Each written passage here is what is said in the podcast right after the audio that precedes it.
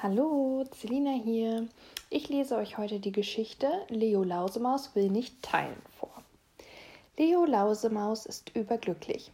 Der Papa hat einen Sandkasten in den Garten gebaut. Nun kann Leo mit seinen Rittern nach Herzenslust spielen. Das wird der Weg zu meiner Burg, beschließt Leo.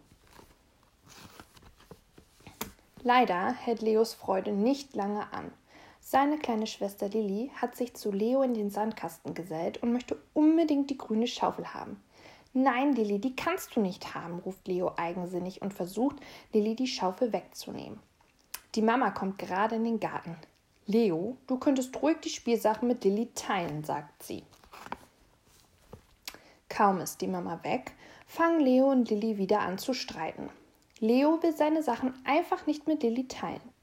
Die Schaufel gehört mir, schimpft er und schubst seine kleine Schwester.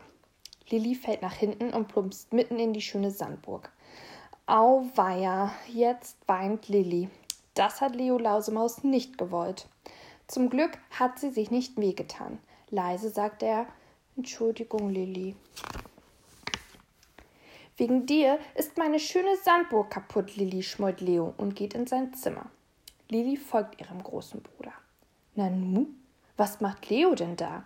Er räumt schnell alle Spielsachen zusammen. Nein, Lilly, damit darfst du nicht spielen. Sicher machst du nur wieder was kaputt, ruft Leo.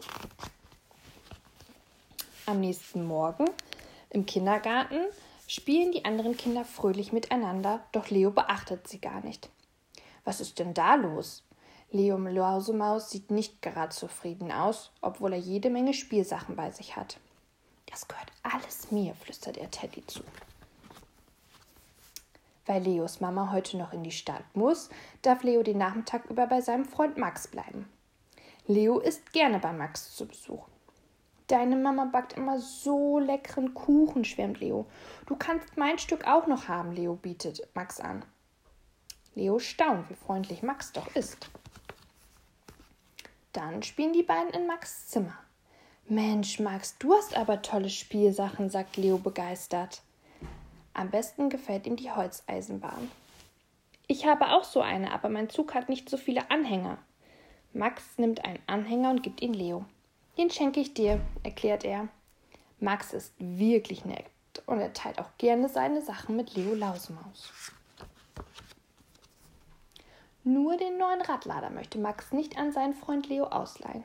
Den hat er nämlich gerade erst zum Geburtstag bekommen. Max sagt nein als Leo damit spielen möchte. Aber schau nur, Leo packt einfach heimlich den Radlader in seine Tasche, als Max gerade nicht hinsieht. Leo Lausemaus, was machst du denn da? Zu Hause wundert sich Mama über den neuen Radlader. Leo, woher hast du den? fragt sie. Leo stammelt, äh, von Max. Er hat mir so gut gefallen, da habe ich ihn mitgenommen. Die Mama kann es nicht glauben ohne Max zu fragen, Leo, das geht doch nicht, den bringst du sofort zurück. Mit angelegten Ohren macht sich Leo auf den Weg zu Max. Wie soll er seinen Freund erklären, dass er den Radlader einfach mitgenommen hat? Max ist so nett. Er hat mir Kuchen abgegeben, mir sogar einen Anhänger für den Holzzug geschenkt. Als Max die Tür öffnet, hält Leo den Radlader in den Pfoten und bleibt einfach nur stumm. Max freut sich, dass Leo ihm seinen Radlader zurückbringt. Den habe ich schon überall gesucht. Nun ist es an Leo, alles zu erklären und sich zu entschuldigen. Längst hat er eingesehen, dass er nicht richtig gehandelt hat. Die kleine Lausemaus ist froh, als Max seine Entschuldigung annimmt und ihm die Hand reicht. Du bist doch mein Freund, Leo. Am nächsten Tag im Kindergarten ist Leo kaum wiederzuerkennen. Fröhlich spielt er mit seinen Freunden und als sie alle zusammen Ringe tanzen, singt Leo laut und munter: Wer teilen kann, hat ja viel mehr Spaß. Das ist wohl wahr, du kleine Lausemaus. Das war's. Bis zum nächsten Mal. Tschüss.